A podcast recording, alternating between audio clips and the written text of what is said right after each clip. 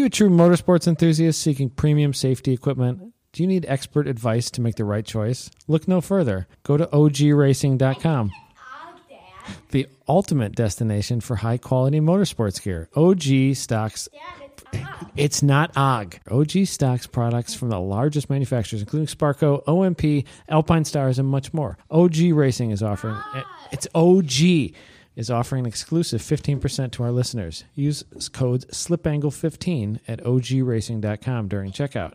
It's OG, Emma. You'll get free standard shipping on orders over $100. Don't miss out.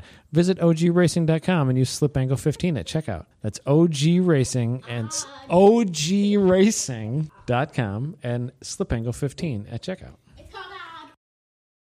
For years, SlipAngle and Apex Pro have worked together to help make drivers faster. The all new Apex Pro mobile app for iOS and Android is now available on the App Store and Google Play Store. Download the new app for free, create a user account to log as many laps as you'd like using your phone as the GPS source. Apex Pro is the app for timing your laps and logging your data at the track.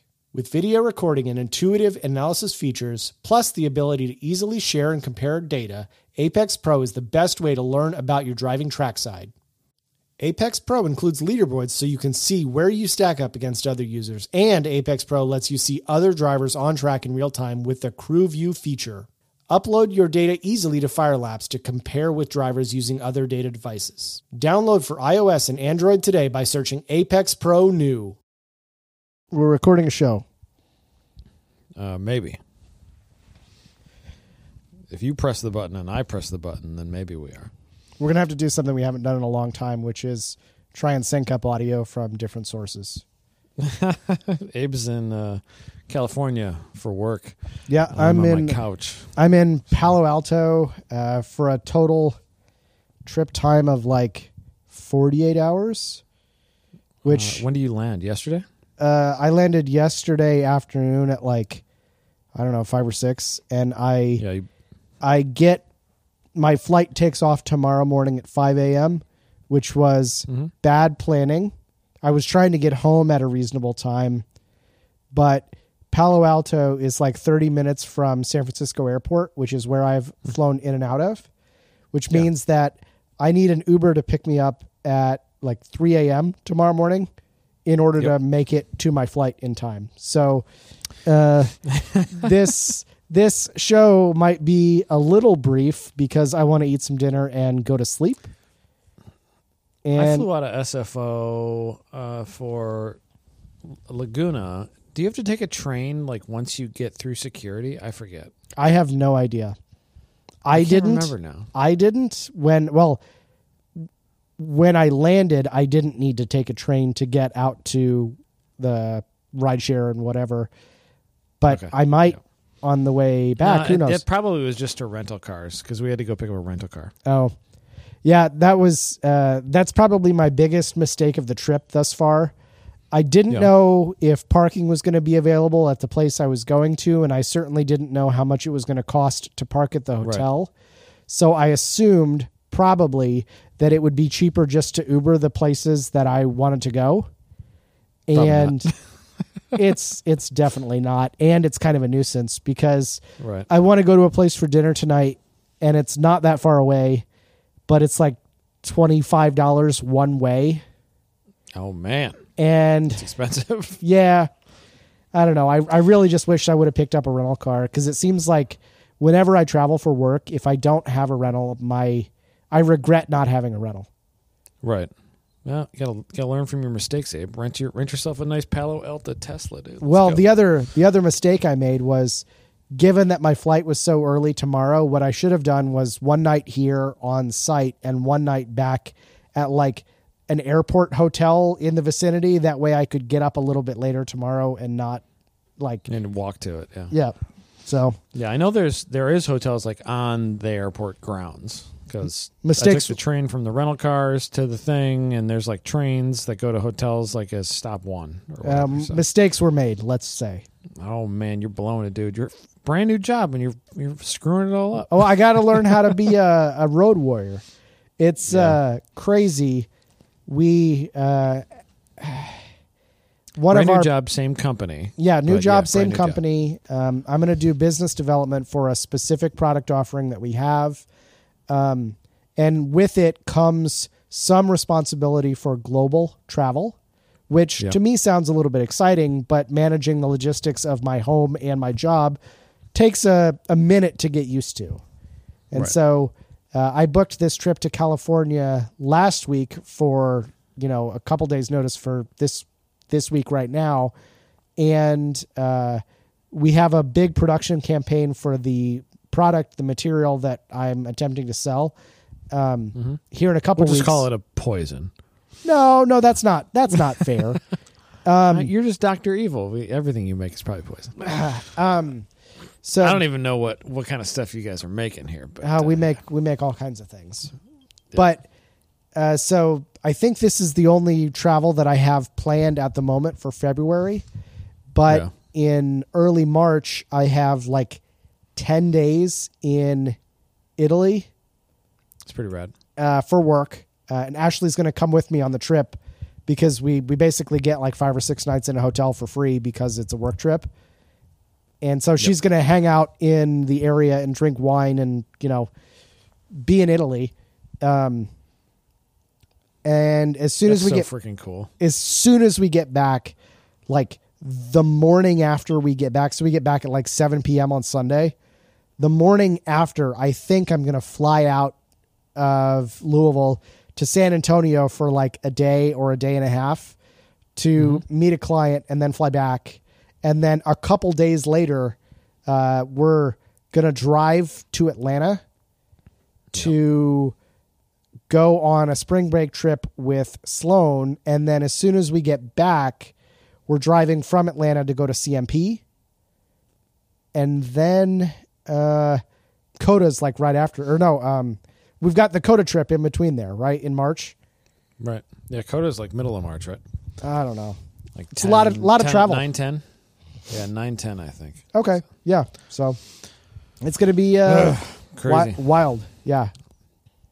I don't like travel very much, but you sound like you're enjoying it right now at least. I'm enjoying it right now.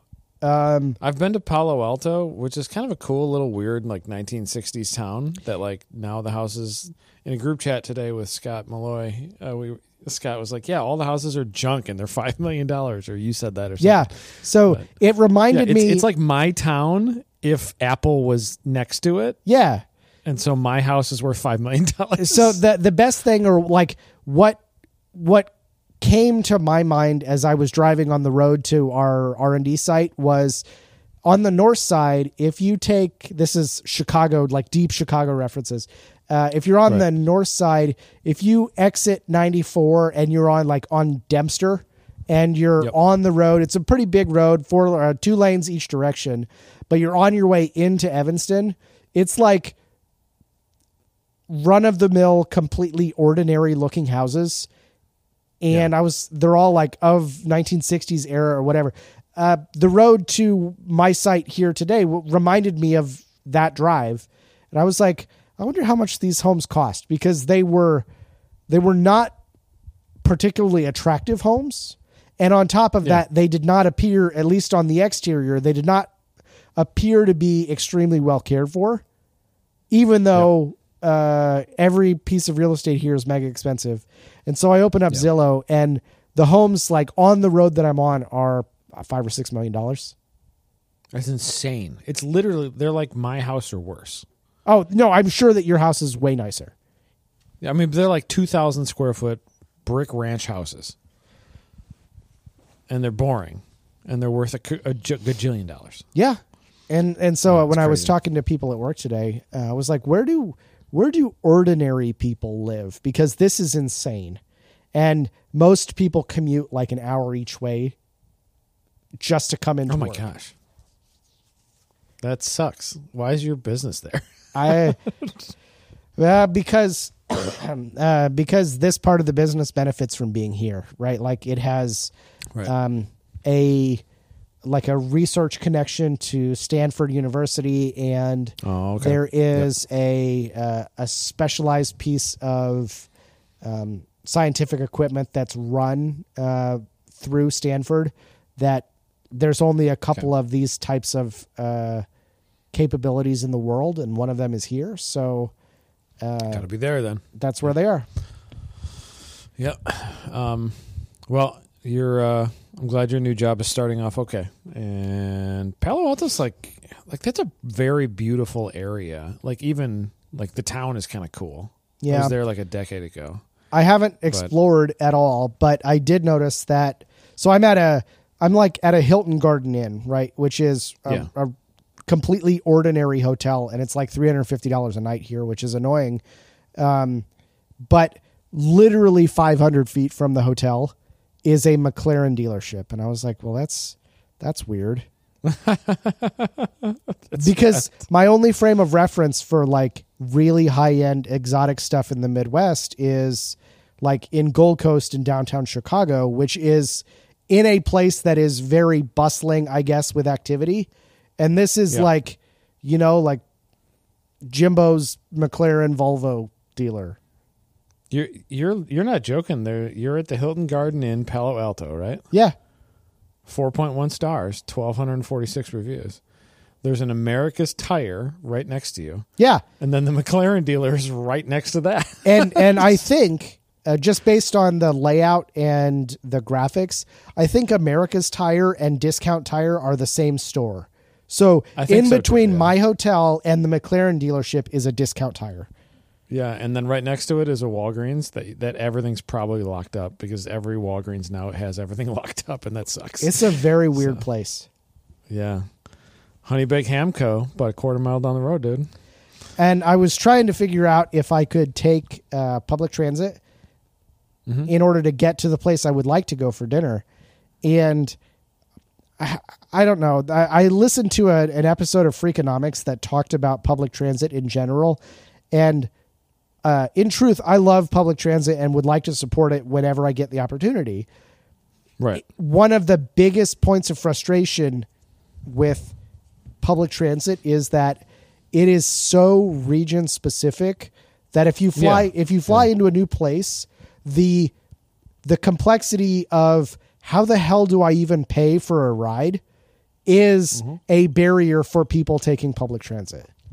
So Like like they're all ran by like some local org or manager, and it's done their way. Like it, it doesn't make sense that it's not just a standardized thing. And you're like, oh, I got the transit app, right. uh, and I got a two o'clock, a one o'clock, a one forty-five, a one fifty-five. Like timeliness is a problem, and payment is a problem. You got to download their specific app that they probably paid way too much money to make, and it sucks. You know, Yeah. like, And so like Yeah. I uh, I was looking at okay, well, can I get a one day pass? And if I can, do I have to buy a physical pass? Can I use an app on my phone? Or I have to create an account? Blah blah blah blah blah.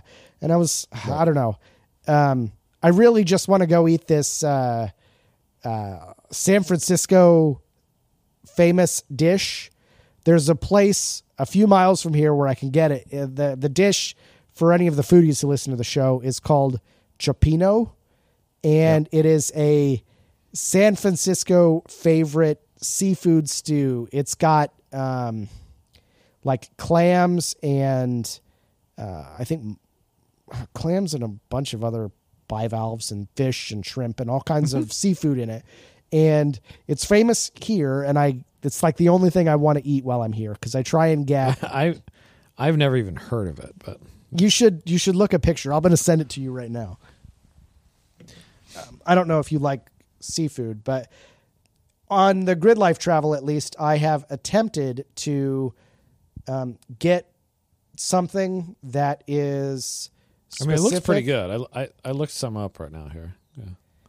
Anyway, that place closes at eight, so I'm going to try and get a ride over there so that I can eat some So you got an hour and a half or so. Yeah, they're about. Okay. Um, Um, I did some uh, I did some GRIDLIFE things yesterday. Yeah. We filmed a uh, the the boys came down to my house. Did you film it? Wait, did you film an episode of Dutch Garage? Kinda. That's awesome. Uh, the you know how like they they a couple weeks ago they did GRIDLIFE's doing weekly vlog style YouTube videos right now. Like trying to like build the channel, and then we'll do like a behind the scenes at all the events and stuff like that. So uh, it should be like a fun addition. Uh, we've got a little bit of manpower in the wintertime, so like let's start a vlog, right? And let's get in the habit. Um, try to build the channel up. So check out the GRIDLIFE YouTube channel. But uh, a couple weeks ago, they did like the staff rides, and uh, like probably the only staffer that's had like a bunch of stupid magazine cars and like stuff is is me for some reason, and I spend the least amount of money on cars. Um, but uh, yeah, so we basically did kind of a like an interview and talked about like the you know the early early starts of GRIDLIFE and how like chris and i started hosting track events and stuff like that and then we talked about my hatchback and you know they made me like pop the air jacks and like do the lambo doors and all that stuff So- they, lit, they lit my garage well it was pretty cool so. Um, that's that sounds pretty awesome. I'm looking forward to it. It reminds me Should of be out tomorrow. an early episode of the Gears and Gasoline GRIDLIFE coverage. We were, Yeah. I think they filmed at Autobahn, and they were talking about. Um, maybe it was the the episode about best first track cars or something. yeah i think it was But- like budget track cars first but you were cars, yeah. talking about the Honda track car scene and how it was like really immature or something and then Yeah. and then in that second you opened a Lambo door. that was that was a hundred percent on purpose I know, but I I thought it was a really good joke. Right. Yeah. And and like in the comment section, I remember that was like 20, 2020, I think. Um, in the comment section, uh, people were like totally flaming that, and it just made me laugh because they were like talks about immature Honda scene, pops Lambo doors, face palm. Yeah, la- the Lambo doors are like actually pretty nice when you have an enclosed trailer or a lift as the primary residence of your car. I believe that. because they're still doors then. Like when you when you have doors that swing open those aren't doors on a lift or in the enclosed. Those are those are annoying and you have to go through the window So, right. yeah So but yeah that that was fun yesterday and uh i made some big progress on my godzilla swap truck in the past you've been working seven, on that for a little while. Um, where are you at? so I started like collecting things. I mean, like a year ago. Got the engine like last fall. I don't know, early winter. Um, from a dude in Detroit who's driven with GRIDLIFE a little bit. Um, he he's got like a huge junkyard. Uh, this is a brand new zero mile 7.3 Godzilla swap with a 6R140 trans. It's basically out of like an E450 chassis slash like a motorhome chassis.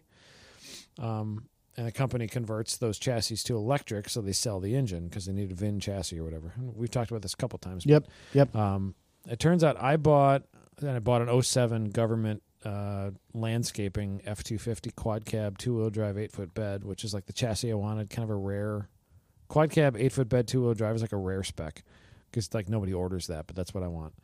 Um, so I bought one and uh, it's rust free. It was a Colorado truck, never been on the highway. Probably it was just like at the Air Force Academy.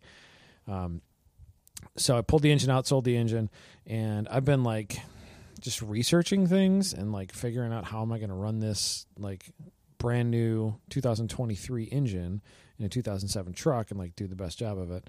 There's a company that makes a kit for the wiring, basically where you can take the wire, take this engine and put it in like a hot rod, and like you plug in this their wiring, and it's got its own fuse box and power supply and all that stuff.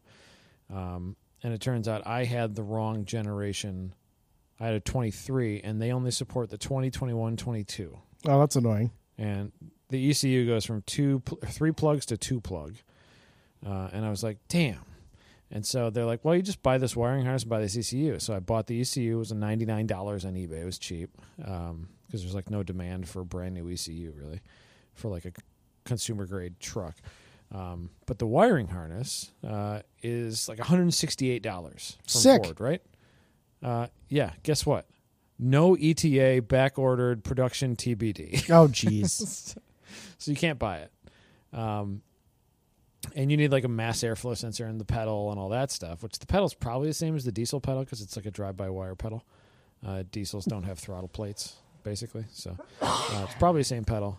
But I found so I've been talking to Kyle Karstens, uh, you know, Sunday Cup buddy, Yep. uh, one of the one of the hard times guys, because he he like basically manages aspects of a bunch of dealerships. Like he's a, a higher up in a dealership group, and he knows lots of people. He knows lots of places to get things. I've been looking for this freaking harness, right? Um, and somehow he he like he took it upon himself to like really help me. Um, Shout shout out to us, Kyle. like- yeah, Kyle rules. Kyle's a regular listener too, so shout out to Kyle. Kyle rules. Uh, his daughter also rules. She's uh, she's rad in the merch booth uh, or on the four wheelers at the track. So, um, but we uh, shout out to Canon, But um, we both were coming up with nothing.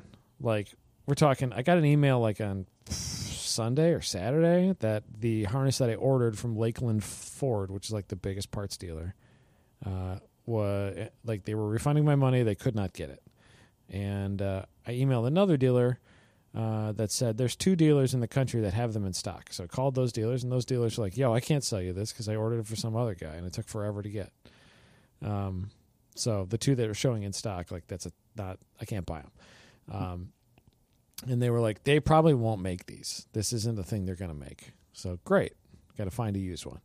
And Kyle, Kyle even went to a junkyard near him, or like a trans shop or something that was showing they could get it, uh, or they had it, but it was an internal trans harness. Was the wrong harness. Uh, and then uh, I forgot that Facebook's a thing because Facebook ruined forums, and I'm mad at Facebook for ruining forums, and Facebook also kind of sucks. But Kyle's like, you should post in this Facebook group. So I joined the group because I accidentally reactivated my Facebook a few months ago. Uh, I did a want to buy, and some homie in freaking Quebec sends me a picture of his sweet like 76 F150 that he had put a Godzilla in and he was like I didn't use the engine harness. I didn't use the ECU the mass airflow sensor whatever.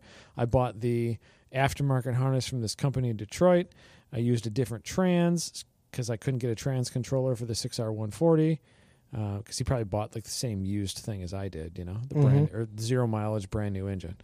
Um, so he's like, "Do you want all this stuff?" And I'm like, "I don't want the trans." He's like, "No, that's they're just. You want the ECU and the wiring?" So I'm gonna buy a backup ECU. He's gonna give me an extra mass airflow sensor. He's gonna give me the pedal. He's got the wiring harness, and he's also got like cut off pigtails of the things that I don't have things to plug into. So if I want to get deep into wiring harnessville, I can like figure out where those go and not even buy this other aftermarket harness Yeah. and it might have saved me a bunch of money. And he just shipped it like in five hours, and I bought all the parts I need, and now I'm stoked. So, That's Um, that's awesome. but yeah, it was a whole freaking deal for the last three days trying to find this stupid wiring harness. Sure. Uh, and he's the only dude that replied. Like this, these things are these things are hen's teeth. I've So- talked to so many people and dealers, but the engine's in. It's mounted. I welded up the engine mounts on Saturday. I welded up the trans cross member. Um, literally, it's the same length as a six liter, and the drive shaft bolted right up, so I don't have to do drive shaft mods. The AC bolts right up, and the alignment of the belts is perfect. The power steering pump, which drives the brake booster and everything in the diesel truck, bolts right up, so I don't have to do anything. And the belt looks like it aligns perfect.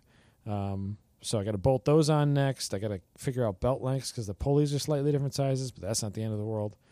And uh, yeah, it was a. It's been a project. I got about 15 hours into like getting the engine in, making engine mounts, maybe 20 hours, like five hours at a time.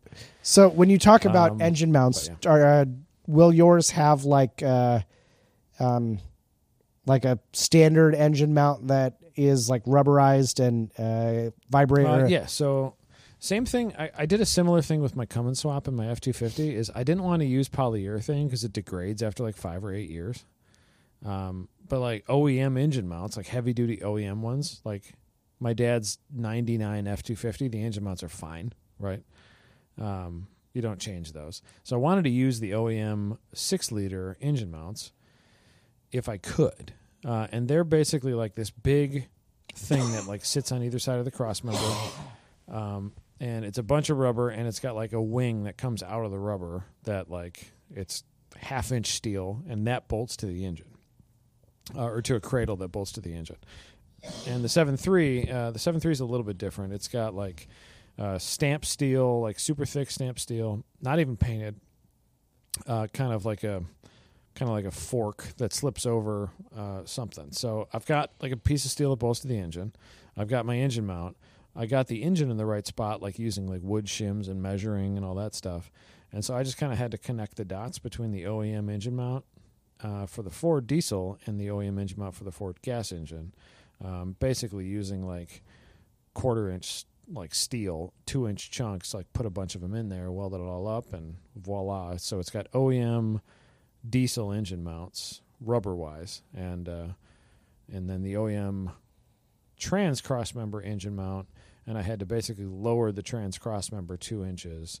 So I sectioned it, dropped it, and like regusseted it basically. So it's an OEM crossmember. that bolts in the back, and then uh, yeah, it's it should be like lifetime style engine mounts. Sick. So. Uh, another Yeah. question is: You live in a county that has emissions testing at like test centers.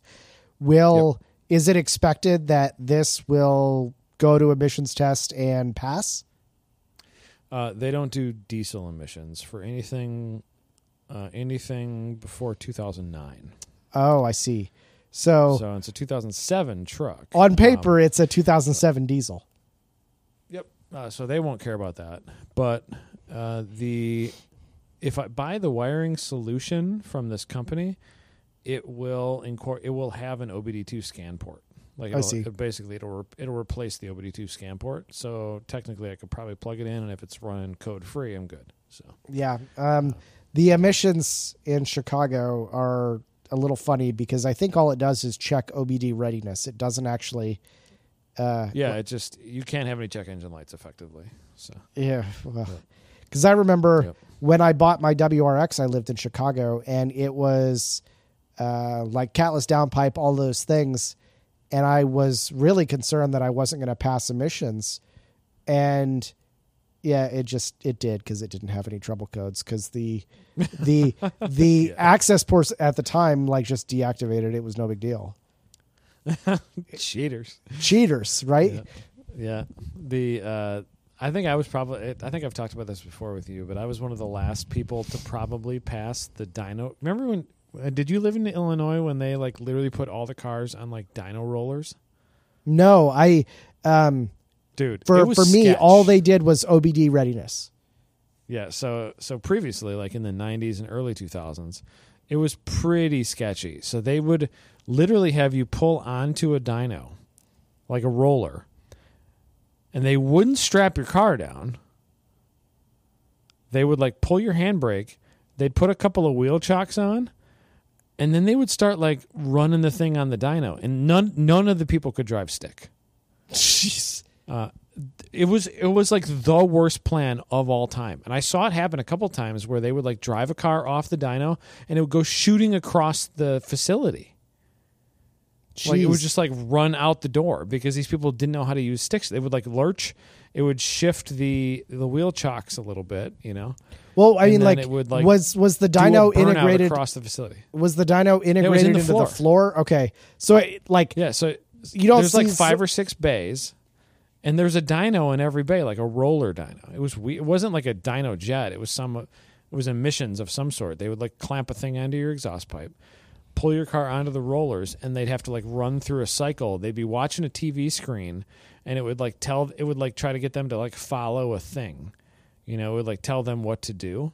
And so they're with the throttle they're trying to like they're trying to like match the the rpm level you know sure. and then it would give you it would give you a pass or fail. Well, that's weird, right? Because like some cars, the way they're tuned are open loop and closed loop, right? Like running Yeah. an Evo on, I always get this mixed up. Open loop is just like running as normal, where uh, Right. AFR is being ad- ad- targeted I- based on Right. sensor readings, right?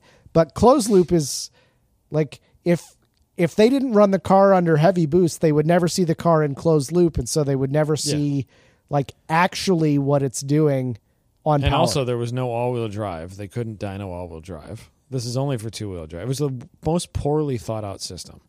And yeah, uh, they couldn't do low cars, but uh, so I moved I moved out of Michigan and moved my registration to Michigan or out of Illinois, moved my registration to Michigan like when I got an emissions notice in like I don't know 20 2001, 2002 right after I bought the car. And then I moved back like 3 or 4 or 5 years later. Um, I kept it in Michigan for a while. And I by then it was like a turbo F series Accord motor running literally 11s, three and a half inch exhaust. Like It was nuts. Like low, t- uh, high 10 second car easily with a better driver.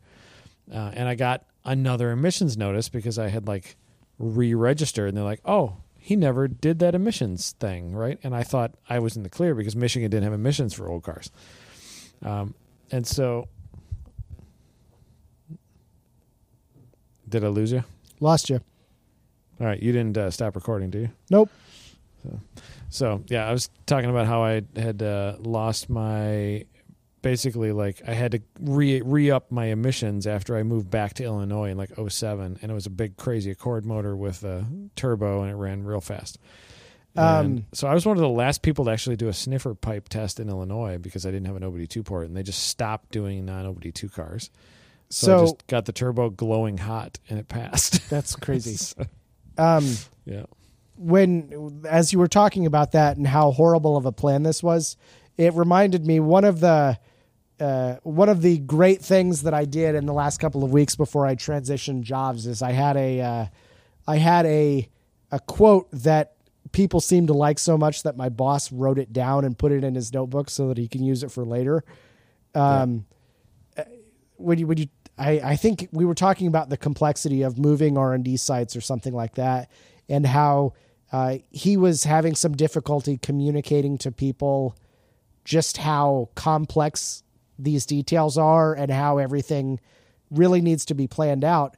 And people around him were thinking that it was just going to be simple. And I, I said to him, well, every problem's simple when you don't think about it at all. Yeah. Um, That's true. So Yeah. hearing hearing about all of the things that the dyno sniffer test can't do, it's like, well, obviously, because the person who wrote that into law didn't think about how to actually do it. Can you imagine being like, oh, they'll just put them on the dyno and it, it'll be fine? And it's a bunch of like entry level employees trying to run cars on a dyno and they're not even strapping them down. Yeah, it's crazy. It's a crazy idea. We own a dyno and it's dangerous. You It have is to know what you're doing. so unbelievably dangerous. You just have to do it all right and you have to strap it down right and you have to be smart. And like, yeah, But it's not a thing you just pay somebody $12 an hour to do. on top of that, though, to do a good job, like you just said, to strap it down and do whatever, is actually too slow to accomplish the objective. We Yeah, agree they that that's just- what you should do, but if everyone in the city of Chicago had to perform that test, there would be Mm-hmm. thousands upon thousands of cars being tested every day. There's no way that you could have enough infrastructure to even do that. No, and they closed down a lot of facilities after they went to OBD2 testing, obviously, for because it's way easier. Um, but I I distinctly remember pulling up to it eh, the first time, thinking, "There's no way they're doing this. This, is, real?" this is real. and I was 16. Like thinking there's no way they're expecting this to be safe. And they waved me in and I got the wheel the drive wheels on the rollers and they stopped me, you know, like like abrupt stop. They're like, "Okay, good."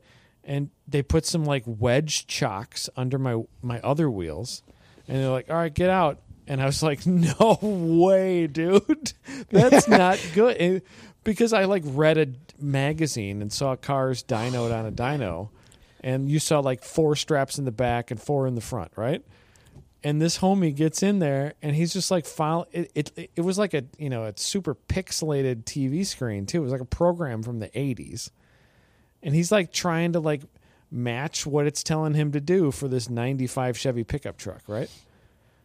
And dude, I mean, when I say it was sketch, it was like it was so sketch. They people must have died. Like somebody Oh, got ran. I'm sure OSHA just it. absolutely had a field day with it.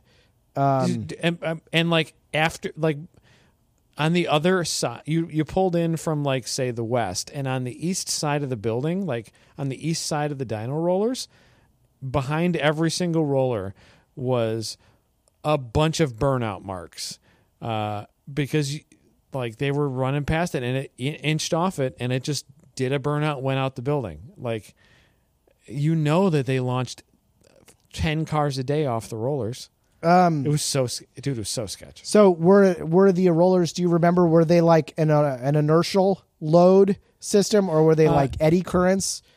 It seemed like it was just a loaded. Like it. It was more like. Uh, you know, like a exercise. You take your like real bike and you put it on the little rollers. Sure. Uh, it wasn't measuring power. It just wanted the car to like run up under some load. So Oh, okay. it was probably not measuring any power, but it was. Pro- I mean, it could have. I'm sure. Um, if you eh, basically our dyno is just a known quantity r- diameter, known weight roller. Yeah. So with a. that's what I meant when I said inertial, right? Eddy current is when yeah, it was just uh, like a ha- it was a hefty weight. It was it was pretty similar to our dyno. Well, just like a I will roller. say that the uh, the inertial, like the the Dynojet type uh, systems, actually scare me a little bit more than like Andy Smedegard's Dyno, for example, um, yeah, because those rollers weigh not very much. I mean, they're still heavy, but they don't weigh very much compared to the Dynojet roller. And the Dynojet roller is a five thousand pound object spinning at many hundreds of RPM. yeah. I think it- it's it's right around three to five or something. I forget exactly what the roller itself. And was, so, it's like, heavy. Yep. I- if anything were to happen, however unlikely, that object, it like even a 100 pound tire coming off on the highway is, uh, it'll do damage to anything it comes into contact with before it stops. Oh yeah, yeah. If if you get your arm down inside of a roller, like it's gonna take the arm with it. dude. It's not even close. I mean, it's going to be gone instantly. yeah, yeah. The uh, I mean, thankfully it's pretty contained in a giant steel structure. So if the bearings failed, it would just like make a bunch of smoke, and then you wouldn't use it until you fix the bearings. But um, I really, you can't jump out. I would be interested to know if if the bearings were to seize, however unlikely, I think it would just tear itself out of its uh, little cage. I that's mean, that's my guess. It couldn't go far. It couldn't go far, but it would. Yeah, it would lunge, f- lurch forward like six inches and just wedge itself inside of itself. But it would be violent. The be woke very up today violent. and chose violence. Uh, yeah, I, I don't think anybody's ever had a failure like that in Dynojet land, but uh, more more likely, it's just the car to come ripping off. That's all. yeah, yeah, cars come jumping off and like lurch off the dyno when the straps break because they put a strap under the exhaust. So Yeah, that's that would be stupid. anyway, well, we uh we did a short show, but we almost did a show. I don't even know how long we've been recording. Thirty minutes. Uh, I think it's thir- 35 minutes right Oh, hell yeah. 36 minutes. we talked about um, food, and we talked We about, talked about dynos cars, trucks, and some cars on my truck. cars. Um, Uh, so how many the- the cars- mediocrity. What's that? how many cars are ticketed for COTA? That's the the nearest one. I want to say we're in the 20 car range at the moment. I can't remember though. That's looked. That's pretty good. That's that's more than I last think we year already. sold like we sold like no, we were over 20 last year. Um, I think we were 26 or 28 last year. well, there's still a little bit of time. But I think we sold almost 20 Gold Pass because we had COTA as a part of Gold Pass this year. okay. Um, So- I assume though the tickets are open for that event as individuals. Yeah, um, have been for a couple weeks, and we also put on uh, we put Lime Rock individual event. We put Road America individual event up today, um, and right like literally within minutes of the start of the putting the tickets up, uh, we had like an accidental DDoS style attack on Torque Hub, so that was fun. Oh man. Um, do you know what a DDoS is? Denial of service. Yeah, I'm like vaguely familiar. Uh, so it's like you know people can people can ruin your website by like making uh, a, like a million inquiries to your server like in two minutes or whatever. Sure, yeah. Um, so, when you said accidental, how is it accidental? so I guess like some there's some like text message API thing that they use for FD because Torque is also servicing from the Drift, um, and something got screwed up with that, and it was trying to access the server, and in like three minutes, it tried to access the server 1.2 million times or something. Oh, good grief. So, And that was right when we were trying to launch tickets for like two pretty in demand events. And once we did, they sold out in uh, like whatever the amount of time it is to check out. That's how fast they sold out. Man, So Road Um, America is going to be such a crusher. I am. I hope so. I am looking forward to that event. Yeah, I hope I hope the event goes really really well. So, um, we'll have uh, we'll have the Rush SR series supporting us. We'll have obviously GLTC and Time Attack, and we're gonna have uh, DE through the weekend, uh, beginning around Sunday. Cool. Uh, and then Drift on the Motorplex should be super cool. So the Motorplex is the cart track. yeah, we'll have probably a few sessions of like curated, hand-picked big drifter drifters on like big track. That would be cool. We got but where yeah, are we you got the gonna approval of it? Where are you gonna do it? I mean, they can they'll do the, they'll lap the whole track, but like they'll probably drift probably a little bit after turn 5 and then you know, there's a bunch of stuff up until you get to like turn 14 that should be pretty cool. Yeah, So, like from Canada Corner to 14, I think will be cool. yeah, I think that whole section a lot of good flow, but like you, can do a little bit after Corvette Bridge, you can do a little bit under Sargento Bridge and the kink is like maybe, I don't know. So Drifting through the Um, carousel, I think will be cool. yeah. So we're we're going to do some of that just for content creation, obviously. Yeah. But Well, I mean, like Uh, the- you kind of want it to. You need to be in really spectator friendly areas, right? right. Where where right. you have the ability to see more than one corner. Yep. Cool. and, and probably actually some some of the best places to watch is probably going to be like looking downstream from like the opposite of turn 5 like there's there's the other entrance like a turn i don't know 13 12 whatever Oh yeah, before yeah. you get to turn 14 um, some of that like standing literally like right there might, and looking downstream and then towards turn 14 might be pretty cool being up in the hills by canada like some of that's gonna be pretty neat So- Yeah, sick. I'm looking forward Um, to it. Yeah, How and Lime Rock soon- sold I- out real fast. I'm like outside was- of this loop. How soon will we start to uh, announce the music lineups for the different events? So Midwest is first, and then CMP. Midwest is, I think, in a day or two. Oh, And really? we got a freaking, we got a big old headliner. So Sick. if you're in, uh, if you're in like EDM and bass world, it's a good one. So Well, after we end the recording, you're gonna have to tell me. Yeah, it's one of the most, it's one of the more requested artists that we've ever had for Midwest. Also, so it should pop off pretty well. Ashley's still pissed Um, that you won't book Backstreet Boys because one night when you were having some drinks, you promised Ashley the Backstreet Boys. I can't afford the Backstreet Boys. they probably cost ten million dollars. She's already Um, seen them. It's fine. Yeah.